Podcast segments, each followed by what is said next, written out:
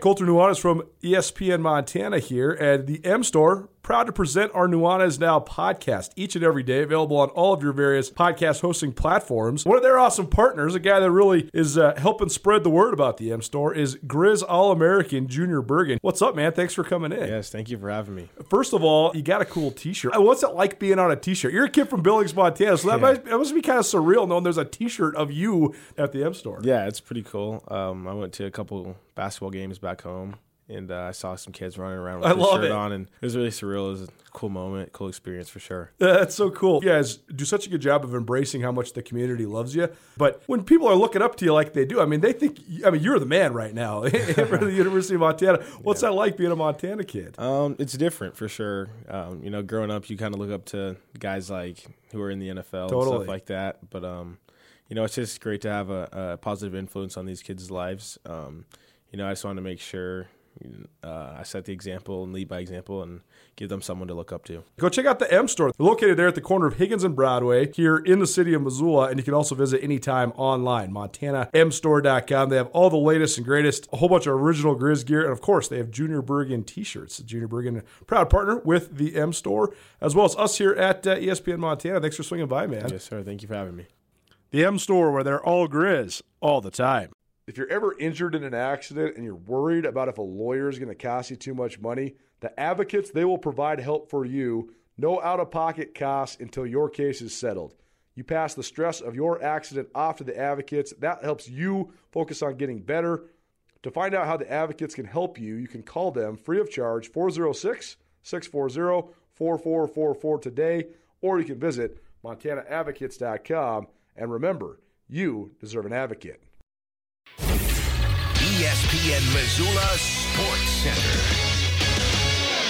State champions were crowned across high school hoops in the state of Montana over the weekend. Hello, I am Colter Nuanez. At the Class AA tournaments in Billings over the weekend, Billings Skyview has its first girls state championship after defeating Western AA's best Missoula Hellgate 54 to 44. Skyview sophomore Brianna Williams poured in 25 points, and the Falcons won their first state championship since the high school opened in 1984. Just a few years ago, Skyview finished 1 and 19, marking one of the great rebuilds in state history. Missoula Hellgate was the Western AA champions, and they fall in the state championship game for the second time in three years. Hellgate senior Bailey Saylor led the Knights with 18 points in the loss. In the AA boys tournament, Braden Cook hit a three-pointer at the buzzer to lift Helena Capital to a 53 to 50 win over Billings Skyview in the tournament semifinals, ensuring that the Bruins would get a shot at the state championship. In the title game, Cook and the Bruins had no problem dispatching of Eastern AA number one Bozeman, defeating the Hawks 62-48. And finally in Missoula at the Class A state championships, Dougie Peoples of Butte Central made a moment straight out of a movie when he drilled a 25-footer at the buzzer to cap a 37-point state title outing and lift Butte Central to a 61-58 win over Lewistown to give the Maroons their first Class A state championship since 1992.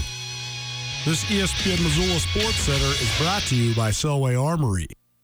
It may not mean nothing y'all, but understand nothing was done for me. So I don't plan on stopping at all. I want this forever mine, ever mine, ever mine. Shutting down in the mall. And telling that girl she the one for me. And I ain't even planning the call. I want this forever mine, ever mine, ever mine, ever mine.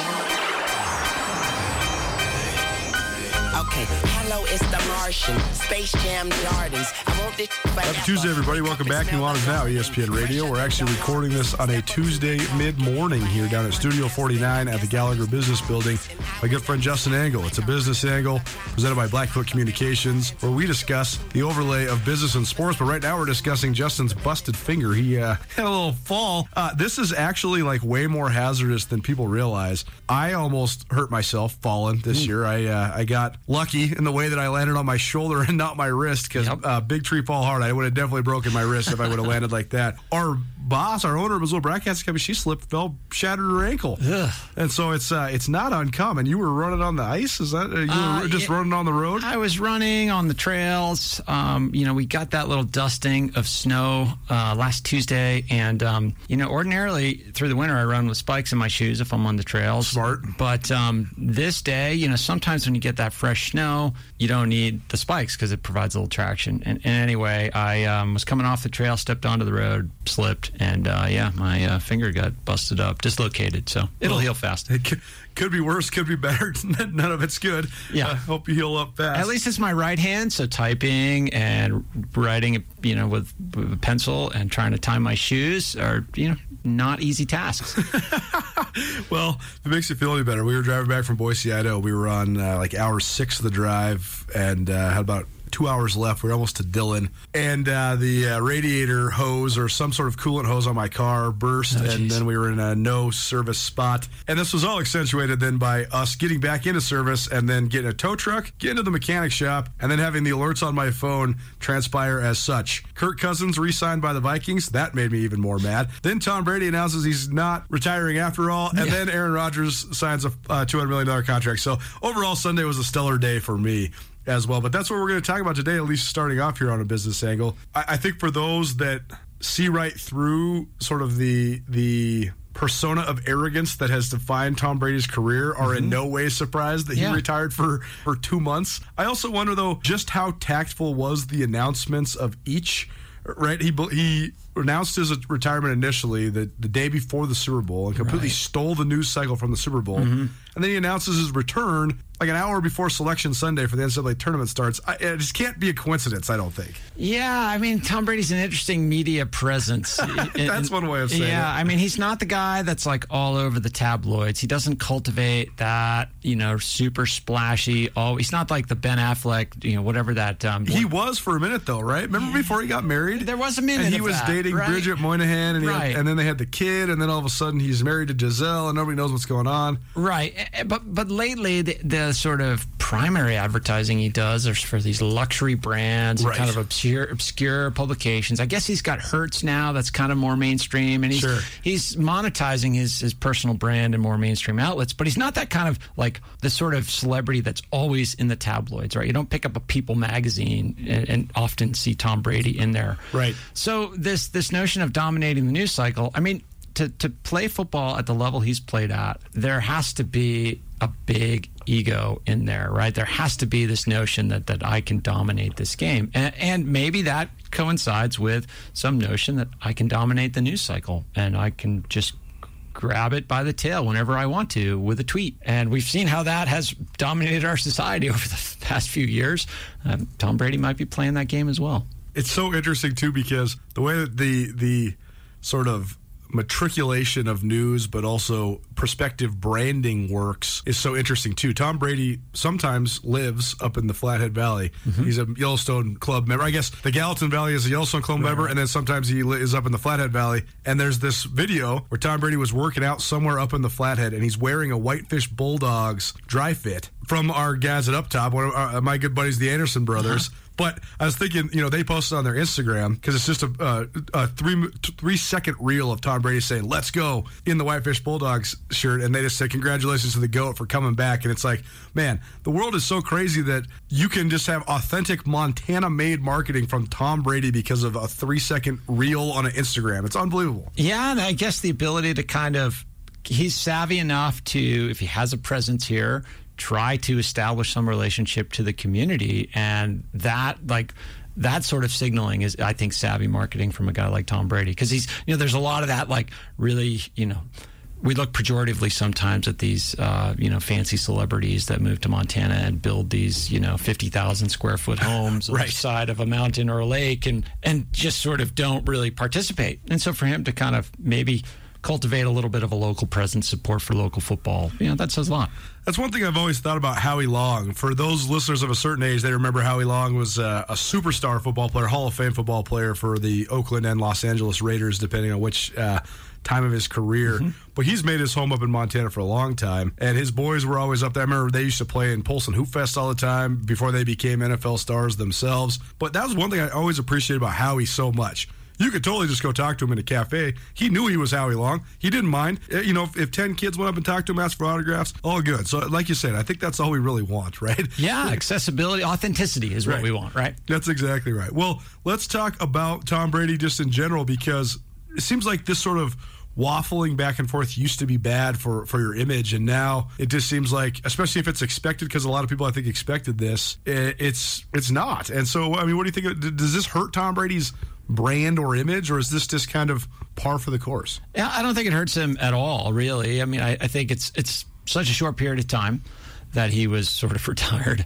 Um, The, some of the jokes were hilarious. Oh, too, the right? jo- and, and that's part of the game, you know. Right. And, and I think he is now like this has been documented too. Like was when he was with the Patriots, it's sort of like a a, a renowned no fun team, all serious. Right, do do your job. And now now that he's away from the Belichick empire, he's kind of cultivated this more fun side to his personality, or just allowed that the, the environments maybe allowed that to come out. Sure.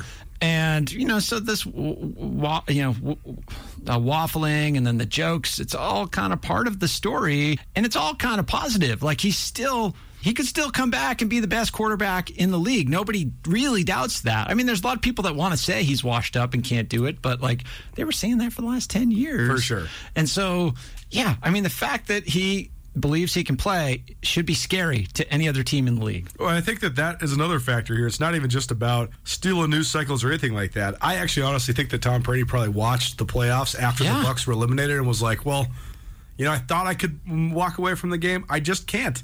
Right. I, I think he knows that he's superior to almost every person. You know, Matt Stafford's a great player, but Tom Brady had to be watching that quarterback or that Super Bowl thinking, "I'm better than that guy." Absolutely, absolutely.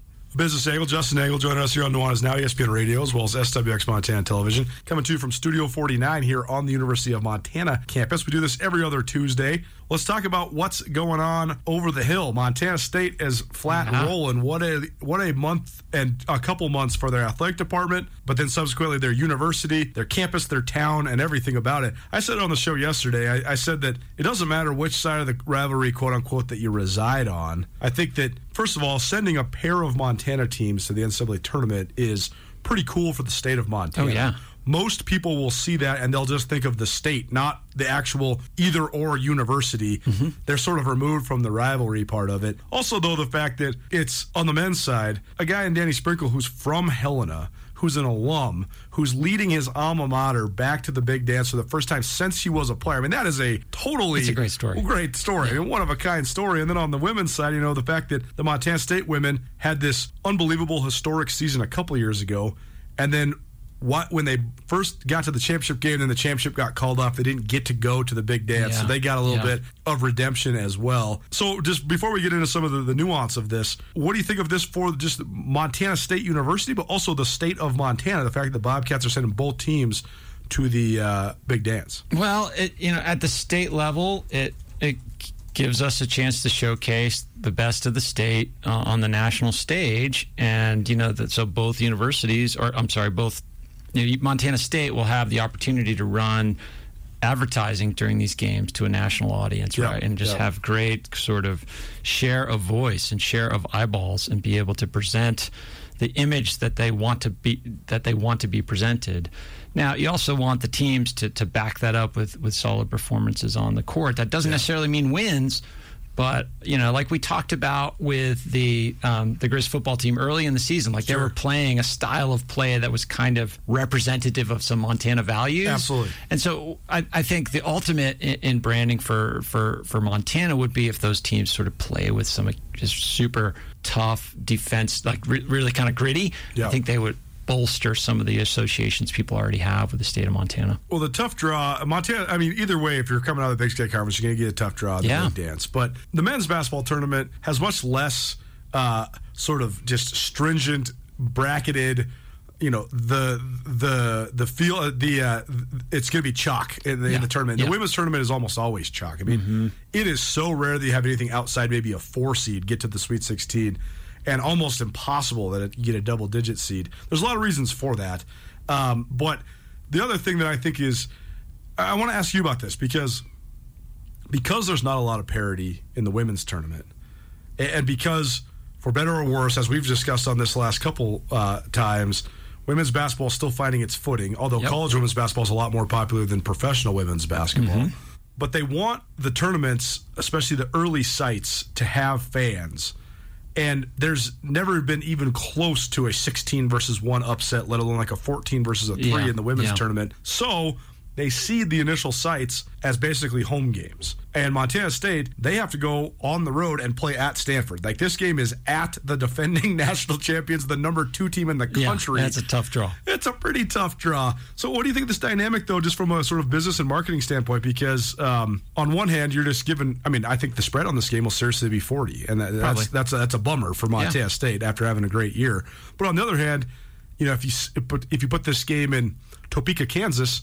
Maybe have half the people. So I just, I, I guess, what's sort of the, the balance of, of how this looks on a national level? Yeah, it's a complicated question. And, and with many layers, I guess I would start to think about it like you're trying. Your, your overall objective, if you're the NCAA, is to grow the popularity of women's basketball. And there's Sure. there's a few different ways to do that. You got to have great sort of hook stories and great characters, Yep. but the tournament as a vehicle has to field more teams that have the ability to win games. Yeah. You know, so so it can't just be chalk. And so yeah, these these one the one sixteen games are rarely interesting, but like more games in the bracket have to be interesting. And the way to do that is to, you know, pump up a lot more teams and you got to have more money in the system to do that, right? And so having games that don't have fans in them that don't get ratings, those are not really monetizable games. So to to have the top seeds like the Stanford host a Montana State in the first round, yeah, that does seem like it doesn't promote parity, right? But it does also become a game that's more monetizable because you have more butts in the seats and it's a more exciting atmosphere. Probably more viewers will tune in. The local media will cover it to some degree. And so I think there's probably this this needle to thread here in terms of try, how do you create this rising tide? Well, you got to get as much money in the system as you can and figure out ways to distribute it.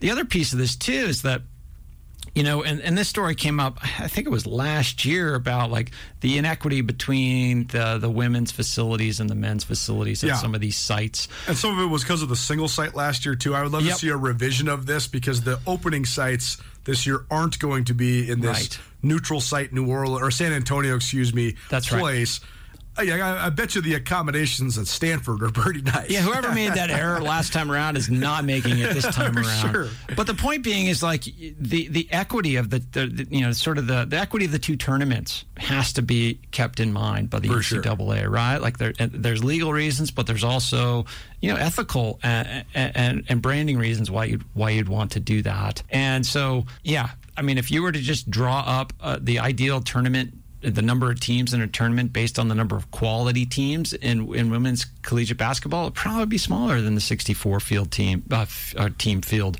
But in order to create some parity across the, the, the men's and women's games, you should have a similarly structured tournament.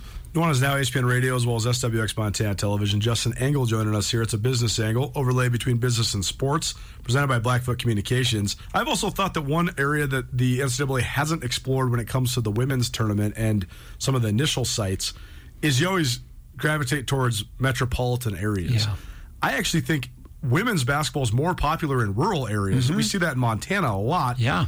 And so you wonder if they had opening round sites in Billings, Montana, and like, you know, Brookings, South Dakota, and Iowa City, Iowa, or something, if that would maybe mitigate it as well. But I think a lot of the coaches would tell you that no matter what your draw is, getting to play at Stanford, even if you're going to be a 40 point dog, Yeah. it's pretty unbelievable. That's pretty cool. Like you get to play against a three time national champion. I mean, Tara VanDerveer has been there for 40 years. And how much would Montana State have to pay to get a game like that in the regular season? Man, right? I mean, they could get paid by Stanford to go there, but you're going to then be all the way uphill, and you're going to have no sort of Yeah. neutral court. You're going to have Pac-12 refs. You're going to have everything. Oh, yeah. So, yeah, no, it, it's a good opportunity. And like you said, it's all kind of just about showing out. I also think that it is just about having some sort of marketable storylines, and Yep. Montana State has several. I mean, Tricia Binford, their head coach, she played in the uh, WNBA. She was a great player at Boise State, and uh, she has a lot of ties to a lot of coaches around the region. Darian White is a, a, budding star who I think will play professionally, certainly, and maybe even in the WNBA. I mean, I harken back to the last time a, a Montana school went for the on the women's side, and that was when the Cats went in 2017. Mm-hmm. They drew Washington and played in Seattle. Right. They lost 91-63. I mean, that's 38 point margin, but they got to play at Hec Edmundson Pavilion. They got to play against Kelsey Plum, who became the all-time leading scorer in the history of women's college basketball, yep.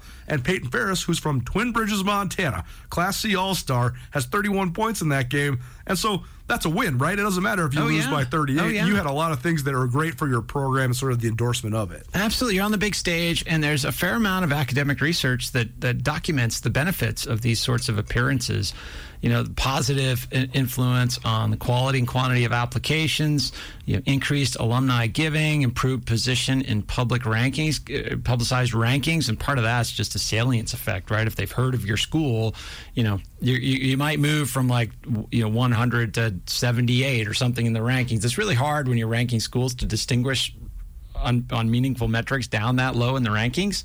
Um, so yeah, I mean, I think there's uh, all kinds of positive benefits. And we, we see the flip side of that. Like if, if the bad things happen in a team, bad behavior, arrests, sure. all sorts of things, that can also be detrimental to a school's reputation. But the upside of getting invited to the big stage and performing on the big stage can be huge. And last question on just sort of the details of this before we get into sort of what this means for the economic climate in both Bozeman right, and the state right. of Montana. Pretty affirming if you're Montana State to when when they moved on from Brian Fish who who had a lot of pizzazz behind him as a guy that had been at Oregon and Creighton and recruited at a very high level for Dana Altman, had helped Oregon put together their Final Four roster, had coached in the Final Four before he came to Montana State.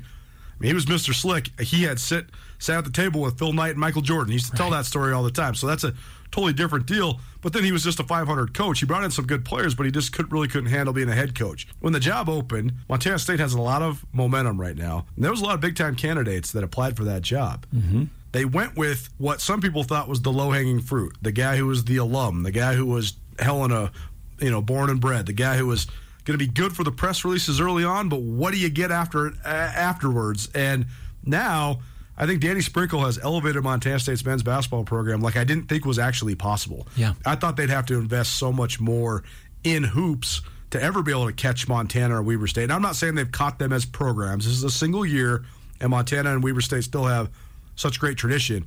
But from a pure university marketing standpoint, to have this handsome, slick young guy from Helena, Montana, who's one of the great players in your program's history, now be the guy cutting down the nets. I mean, from a from the uh, you know the mark the athletic marketing realm, this is like a dream come true, right? Yeah, it, it absolutely is. I mean, they can tell great stories around that that success, you know, and you wonder like one of the big keys to success, and well, one probably the primary keys to success in collegiate athletics is recruiting. Yep. And so, does he have a form of authenticity when he's recruiting out of state families? When he can tell them, I know what Montana is. I've lived there my whole life. That sort of that sort of storyline. For sure. You know, I know I, I will. I will not I will bring your child into a safe, supportive environment where you know, where he can thrive. And I think that resonates if it's somebody who's grown up here, gone to the school. You, you can sort of string together a pretty compelling storyline with recruiting. If it's some new coach who's super splashy, who doesn't have ties to the region, you know that can be compelling if, if you're a parent and you, you sort of find that person's individual story. Like, yeah, I want my kid to play for that person. For sure. But that narrative is detached from place, right? And so you know, Montana, Montana State, we've got deep attachment to place. And so when you have a coach that ha- shares that attachment, I, I, think that can be a pretty a, a, compelling pitch in recruiting, but it can also be a compelling pitch as far as him going out there and, and selling the team in the community. Well, you have dealt with uh, two different head football coaches here at the University of Montana, or uh, head coaches, excuse me, in, in football and men's basketball, mm-hmm. and Bobby Hauck and Travis DeCuire. Yeah. We first kind of got to know each other because – you were so impressed with some of the guys that Travis DeCuire had on his right, team that right. were in your class, and that's sort of how we got connected. But I do think that there's also a distinct element of an understanding of the place as well as a pride in the place yes. that goes well beyond sports. Yes. Like Coach Hauck wants his players to go to class because he's a University of Montana alum. He wants them to get a degree that he feels is valuable. Travis mm-hmm. Very similar. So mm-hmm. do you feel like that element sort of exists? Absolutely, it exists. And I think it's compelling when you have a coach that, that – shares that bond with, with his or her athletes. And, um, you know, and I think that can be part of the recruiting pitch as well. Your parents want their kids, most kids are not going to go into the NBA, right? I'm not going to sure. monetize their athletic experience later in life. So they want kids to get the education. Right, and a coach that understands what the education is and has earned that particular education. That yeah, that can be a really compelling pitch. Justin Angle joining us here on Nuanez Now, ESPN Radio, as well as SWX Montana Television. It's a business angle. Now, you know, we have to do this because this is what we always do. We go down the dystopian rabbit hole. But- Sure, let's do it. but I was texting you the other day. So you talk about the Bobcats going to the national championship in football in January and then to the big dance for both men's and women's basketball. That's the first time that's happened in the Big Sky since 2004 when Montana did uh, that same thing. The Grizz that year lost in the, in the football national championship as well. Bobby Hauck's second year. This has been such an amazing advertisement for Montana State University, Bozeman, Montana, and the state of Montana. Yeah. But with the explosive growth that's already occurring in these places, is this a good thing? Gosh, I mean, I don't really look at it as good or bad. It Right. just sort of It is, is, right. and it brings with it, um, you know, upside and downside as far as the challenges it, it places to the community. When you have an influx of people, you know, the, the biggest issue facing Montana and Bozeman in particular is housing, right? I think, uh, you know, last quarter the median home price was over seven hundred thousand dollars. It'll probably be north of eight hundred thousand, you know, this month or something like that, according to some folks we've talked to. Like, Eight twelve was the number. I. Eight twelve, geez, The- Louise. I like- just, I, we had a rental place in Bozeman for ten years, a little three bedroom condo, and it's probably a mile and a half from campus. It's in a fine location. Yep. It's right by the mall uh, in Bozeman, and it just in the you know those packed in college rental subdivisions, and we just you know kept it around because it was affordable and whatever.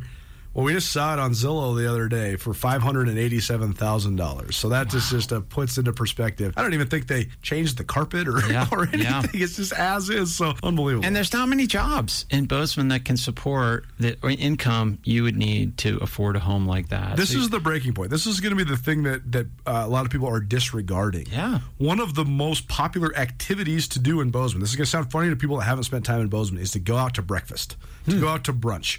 It is really hard to go out to brunch, no matter what day it is in Bozeman. There's so many places that have so many unique and organic and, and you know sort of compelling options. Sure. So you better have two and a half hours if you want to go out to brunch with your with your friends or your family or whatever. But I guess the thing that people aren't realizing though is unless they want to charge you $35 for your bacon and eggs, they're not going to be able to offer wages to continue to serve you said brunch if no one can find a house for less than $3,000 a month. Yeah, I mean, we're, we're facing that uh, here in Missoula in many dimensions. I think there was a story in the Missoulian yesterday about the number of jobs in you know local and county government that are unfilled at the moment because we can't find people who can afford who can who can live in those jobs or you know do those jobs and afford to live in the community. Right. Uh, rental prices are, are through the roof here in Missoula, and, and, you know these effects are happening throughout Montana, and a lot of it too. You know, is, is we've talked about it. Uh, you know, on on uh, on, a, on my podcast, A New Angle. What's happened is this has happened so quickly. Like Yeah. systems aren't designed to handle this rapid influx of people, the rapid increase in, in in house pricing, because housing takes time. Right. Right. The market can't. The only response a market with constrained supply can have is to increase prices. Right. You have to put more supply in the system, and that takes time. And then you layer on supply chain disruptions and, Right. and the the sort of inaccessibility of a lot of building building products, the lack of builders. You know, all of that has made this even worse because it's been really difficult to to put supply on the market. That's the other reason. There's a variety of the dichotomy between Bozeman and Missoula is always interesting to analyze because there's different, several different factors. Mm-hmm. Missoula was a town that was founded on tangible industry like timber and the mills and the railroad.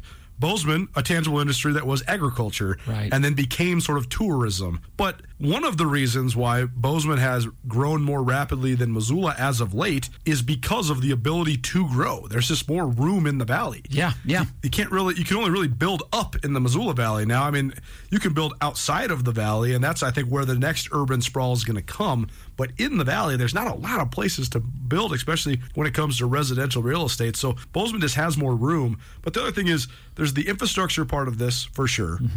uh, Missoula has already had massive infrastructure challenges, and that's a whole different history lesson for people that don't know why Malfunction Junction exists, right. basically. Uh, then there's you know the, the housing and the economic challenges that come with rapid population growth supply chain distribution like you were just talking about. But then there's also the environmental aspects yeah, of this. huge. One of the great things that i think we don't praise enough living in montana but specifically living in the missoula valley and the gallatin valley is the water that we have. Yes. The quality of the water the supply of the water. I read this horrifying article all about the water the water shortage that's coming in Bozeman that people are not acknowledging. Mm-hmm. When I lived in Ellensburg, Washington, Ellensburg is one of the preeminent farm towns in the country because it is the the capital of Timothy hay, which is what agricultural what, what livestock eats primarily, especially in China, right? And there's such a huge battle for water, particularly with the uh, Seattle metropolitan area only 90 minutes away and you know sort of the continental divide the way the watershed works. That's all to say that at the Ellensburg Daily Record the newspaper I worked at we had a full-time water rights reporter. Oh, yeah. that was a full-time job. Yeah. 200 stories a year on what's going on with water rights. Mm-hmm. and I, I think that sometimes people forget about that. I mean and this could be a huge impact in if the continuing branding on a national level of Montana continues with Tom Brady living in Montana and the show Yellowstone blowing up and now Montana State Athletics blowing up and the Grizz trying to keep pace and likely having a, a national imprint on it as well. There's just so many different things that can get affected. Yeah, the natural beauty is what draws a lot of For sure. folks here. And the more folks that come here, they put more strain on the natural resources and more strain on that natural beauty. And water is is a big part of that. And it is finite. We can't really create more water. In fact, a lot of the climate models would suggest we're going to have less water. Now, that's not evenly distributed throughout the state. You know, there's some areas that are going to get more rain. There's some that are going to get less. We're going to have less snowpack overall, likely. For sure. And that's going to contribute to different runoff and different access to water. So, yeah, that's a big problem. Th- throughout the West, it's been more salient in recent years than it has here in Montana, but I think that reality is coming here fast. There's so, so many different realities. The last one I want to touch on is Nuanez Now ESPN Radio, SWX Montana Television. Not to leave you guys in a bad mood as you listen to this. I just think we all got to think about it. It's not necessarily, like Justin said, it's not good or bad. It's just is. Yeah. We just have to analyze it. But the last storyline that came out, which is so indicative of the way the economy is tied to sports and vice versa, was the Class B state basketball mm-hmm. championships were in Bozeman this last weekend. If you think about Class B towns, those are going to be towns like Three Forks and Choteau and Glasgow and Harlem and Lodge Grass, where people come from very simple backgrounds. You know, there's not a lot of, I, I shouldn't say this, this is a total implication, but you're, you're not going to have the same median household income, let's say, in Harlem, Montana as you are in Bozeman. That's pretty yeah, safe yeah, to say. they're not right? going to go look. They're not going to go home shopping during that trip to Bozeman. That's right. So then the controversy though was with these all these people coming from small towns for both the boys and girls tournaments, which should be such an awesome descending of small town people into the Bozeman urban metropolis Yeah. that it is now. People were just upside down because they couldn't stay anywhere because the average hotel price in Yep. Bozeman, It's crazy. I don't think you can get a hotel room in Bozeman for less than 250 bucks and No. that's talking like microtel or you know whatever basic standard low end hotel you can get and then if you want to stay you know any of this the normal chains or you know heaven forbid you want to stay one of the, t- the hotels downtown you're talking a couple thousand bucks to be in bozeman all Yeah, weekend. that's an expensive weekend and one that not a lot of folks can afford for these milestone uh, moments for their families and children. So, yeah, that's a real problem, and it will be interesting to see like do those do those smaller school leagues decide to take their tournaments elsewhere? Um, you know, if the families can't afford to, to travel to the tournament site, it, it, becomes an unworkable model for that for that league. Oh, the irony, because I think that a lot of times Bozeman and Missoula have been left out because they've had opportunities to host the Big Sky tournament. Therefore, the facilities weren't available. Now, the Big Sky tournament at a neutral site, so we have these opportunities to actually host. But it might actually be better for the economy all the way around if we just are bringing people to Great Falls and Helena and you know Havre and Ronan, then maybe bring them to the big city. I think it might work out better for everybody on both sides. I think so. We do. I mean, this is a whole nother podcast. That we'll do a whole nother episode. right. But like, so much of what we do with youth sports is to narrow the funnel to exclude people, Which is so unfortunate. and it's bad for outcomes. Right? We want to we want to cast the widest net as possible. We want as many sure. people in the funnel at the top as we can, so that we can create the best athletes at the best system. So you know, the more we sort of create taxes and barriers uh, uh, to entry uh, it, it just doesn't do anybody any good. That's why everybody, anytime anybody asks me if you won the lottery, what would you buy? I say one of the first things I would buy, I would buy pairs of basketball shoes for every single kid I possibly could think of Yeah, there you go. to have them. No matter if they're in Montana or around the country, I'm going to buy 10,000 pairs of basketball shoes. Mm-hmm. Let- let- give them to the kids and let them have something to hoop in. Justin Angle, of Business Angle here on Nuanez Now, ESPN Radio. Thanks for being here, man. Thanks, man. Business Angle presented by Blackfoot Communications. We will have more on Nuanez Now back after this.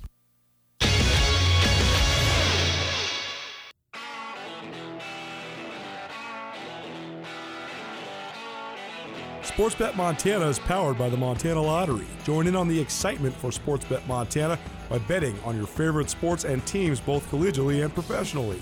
There are multiple ways to bet, including in game, which gets you into the action live as the game unfolds, and parlay betting, where you could have a chance to win big.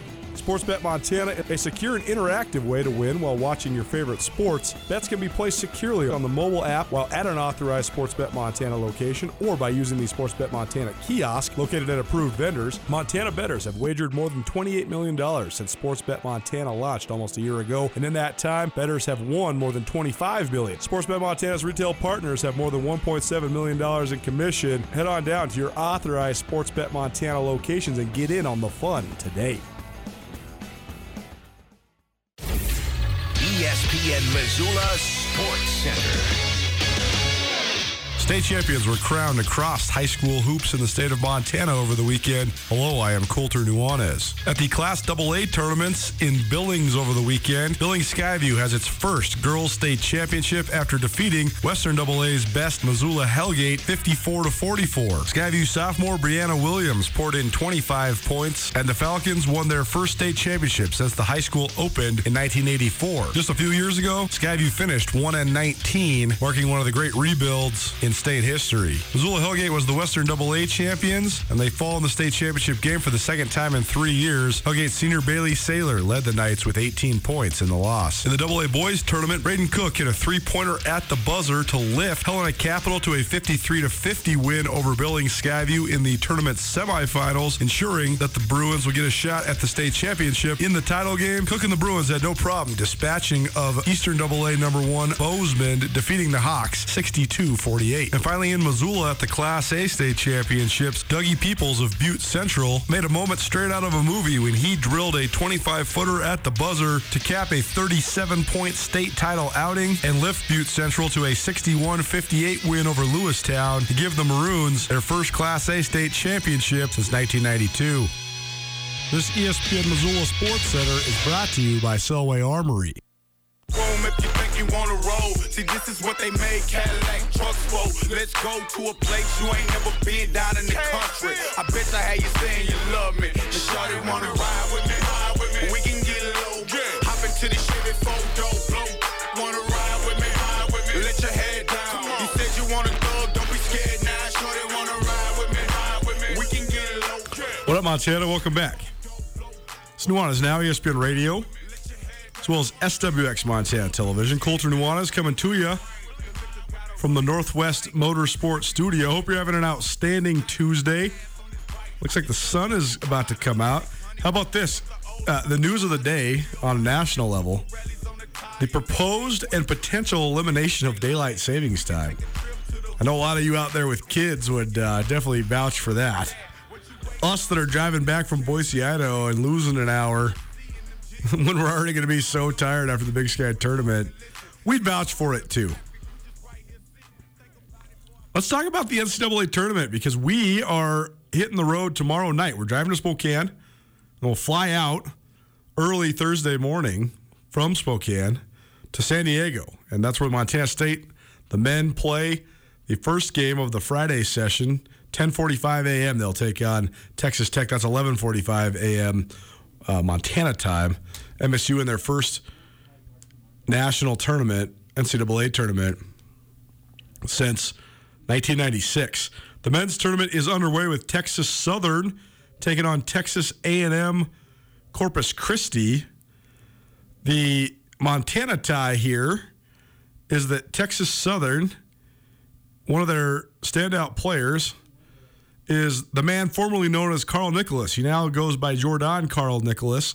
He was a freshman here at the University of Montana on their last NCAA tournament team. They transferred, and he's averaging 9.2 points and 6.0 rebounds per game. He averaged 11 and 7 last year for Texas Southern. So Texas Southern won a first four game last year to get into the tournament, and now they're playing in the first four. Southern leads A&M Corpus Christi 32 to 30 at halftime. So how about the rest of the bracket? Let's look in uh, quickly. And, and by the way, please go fill out your bracket if you want to be a part of our ESPN bracket challenge. We have so many phenomenal prizes for you. Thanks to our presenting sponsor, Paradise Falls, who's providing $400 cash and $100 in gift cards. We also have gift cards from Dazzler's Car Wash, Tagliare Deli, Katie O'Keefe's, the Desperado Sports Tavern and Grill, the AC Hotel. We got a, we got a couple memorabilia boxes courtesy of Zootown Sports Cards as well. So please go enter. Have first, second, and third place prizes. Let's look at the bracket real quick as we wind down here uh, on Nuanez now, because I thought that there was some stuff that really stood out. First of all, just because of where we live and the proximity and some of the, the people that we were able to follow. I'm not able to follow. You can follow whoever you want on Twitter, but I follow a lot of people that cover the Mountain West because there's a lot of parallels there when it comes to coaching, coaching changes, coaching searches. You know, I also kind of fell into following some Boise State people because of the crossover there when Jeff Choate was potentially going to take the head coaching job there, and then subsequently guys like Kane Ioane and Nate Potter from that MSU staff uh, went to Boise State. I also follow Wyoming just because, you know, it's our neighboring state here in Montana, and I have some friends that are very into the Cowboys. So, because of that, maybe I have a slight proximity bias, but I also thought that the Mountain West was a really good league this year. And so I think that Wyoming having to play uh, the 12 seed play in game versus Indiana, that's a pretty tough draw. But I also wouldn't be surprised if the Cowboys made a little run. I've watched them a little bit, not only because of the ties I have with friends from around these parts that know about Wyoming. But I also think Jeff Linder is a heck of a coach, and he also was at Northern Colorado, so I got to know Coach Linder. He's been on this show several times, so I do think that uh, Wyoming uh, and Boise State, who got an eight seed and have to play Memphis, I think that's a tough draw. I think it's a bad draw, honestly. I think Boise State deserved to be better than that. They're in the top twenty-five. They're the regular season Mountain West uh, champions and the and the tournament champions as well. So I thought Boise State maybe deserved as high as maybe a six, but they get an eight. And the thing is, an eight is worse than getting a six, obviously, but it's also worse than getting a 10 because I do think you have a better shot in the 10 7 game or even the 11 6 game than you do in the 8 9 game. 8 9 is going to be tough, and then you're also right there with the number one seed as well. So I, I don't know. I think I thought Boise State and Wyoming maybe got a, a little bit slighted. But the other storylines I like in the bracket Gonzaga, even though they went undefeated all the way until the national championship game last year, there's still this narrative around the country that the Zags have something to prove. And with how much they've been rolling this year, I think some people are tenuous and picking them in their bracket. I don't know why. I think uh, even with Mark, uh, uh excuse me, with Mark Few at the helm, uh, hard to say. I don't know, really know how you, you overstate what a good job they've done and how much of a basketball school they've made that into. Uh, other teams I think are compelling. You know, I was at 14 different NCAA tournament games last year. I think that Arkansas is really, really good. I think that they are a team that can really turn up the pressure defensively. They're really, really athletic.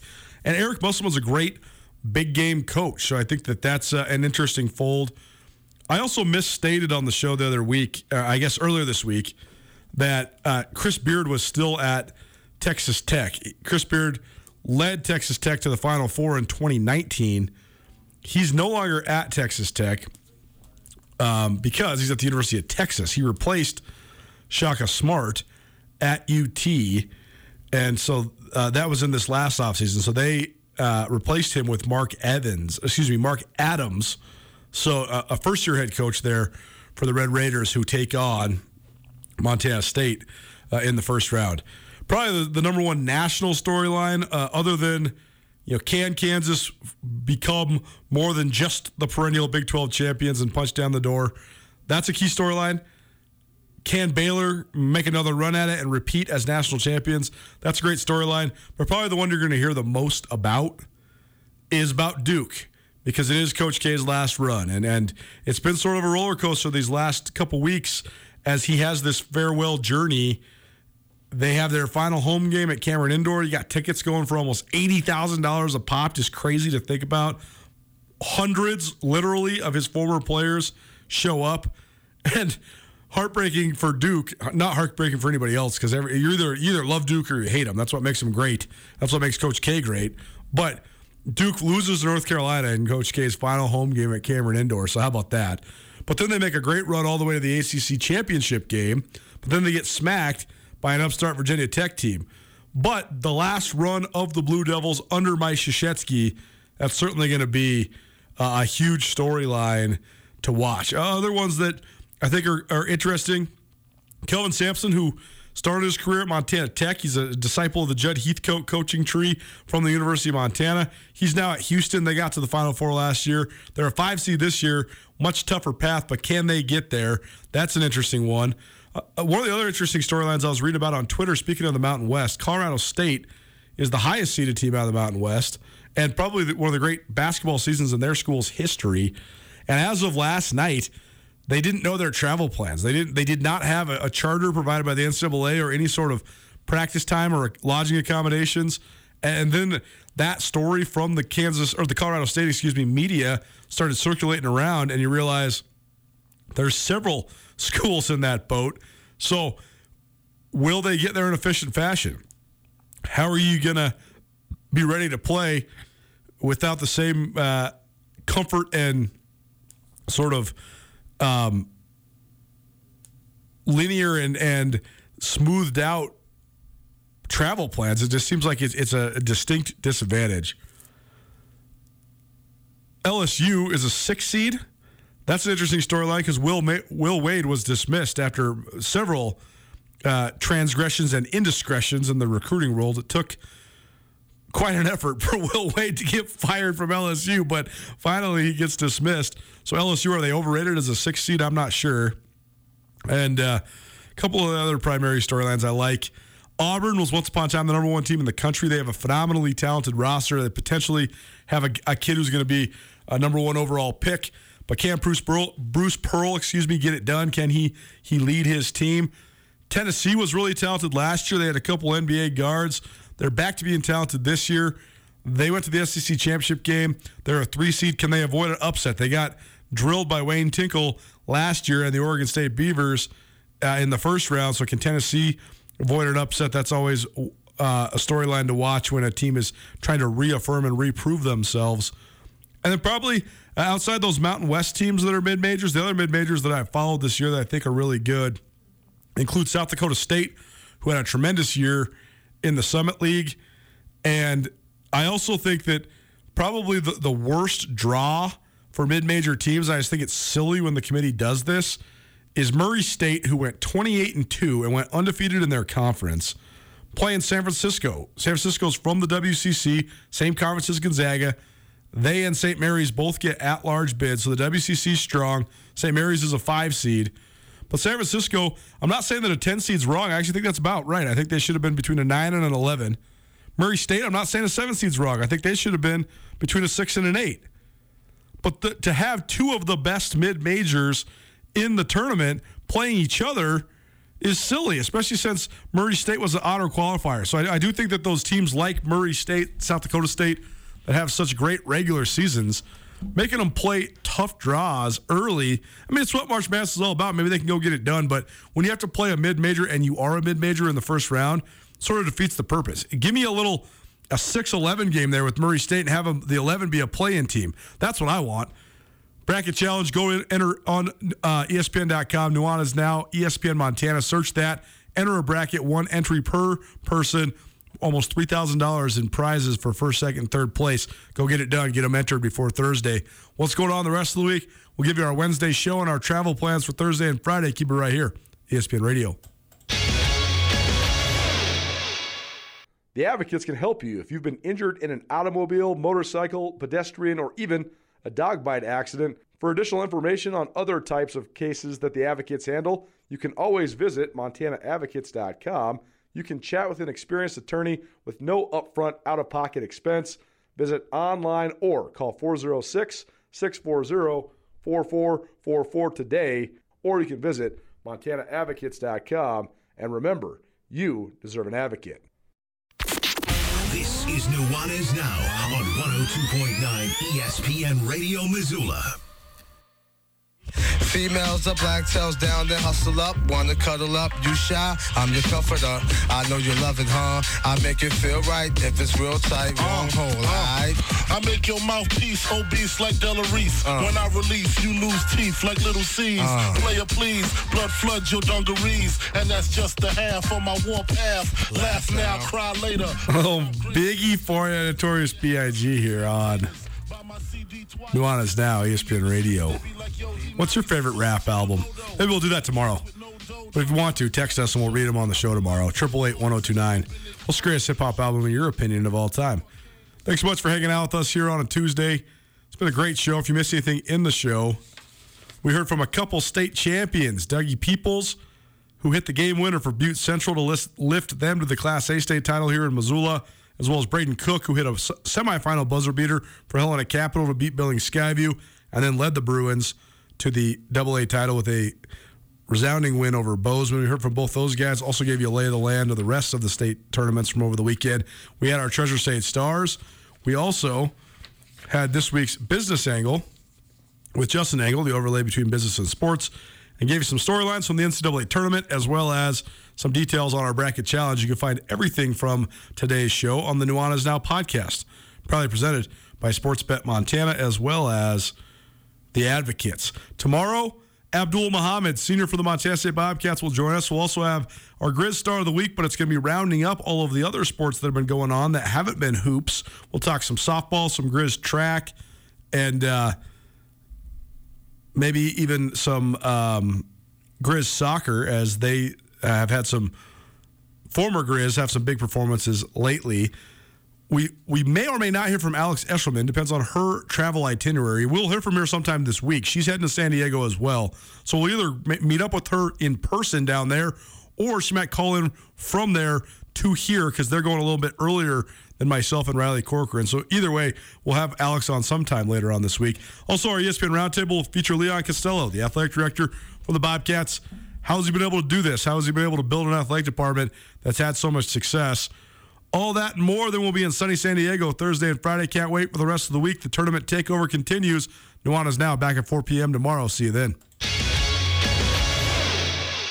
Sportsbet Montana is powered by the Montana Lottery. Join in on the excitement for Sportsbet Montana by betting on your favorite sports and teams both collegially and professionally. There are multiple ways to bet, including in game, which gets you into the action live as the game unfolds, and parlay betting, where you could have a chance to win big. Sportsbet Montana is a secure and interactive way to win while watching your favorite sports. Bets can be placed securely on the mobile app while at an authorized Sportsbet Montana location or by using the Sportsbet Montana kiosk located at approved vendors. Montana bettors have wagered more than $28 million since Sportsbet Montana launched almost a year ago, and in that time, bettors have won more than $25 million. Sportsbet Montana's retail partners have more than $1.7 million in commission. Head on down to your authorized Sportsbet Montana locations and get in on the fun today. Get commencement ready at the Montana State Bookstore, your best place for blue and gold on game day or any other day. Their grad fair sale is going on right now if you visit msubookstore.org. Free regalia when you purchase a diploma frame at the MSU bookstore, you can obviously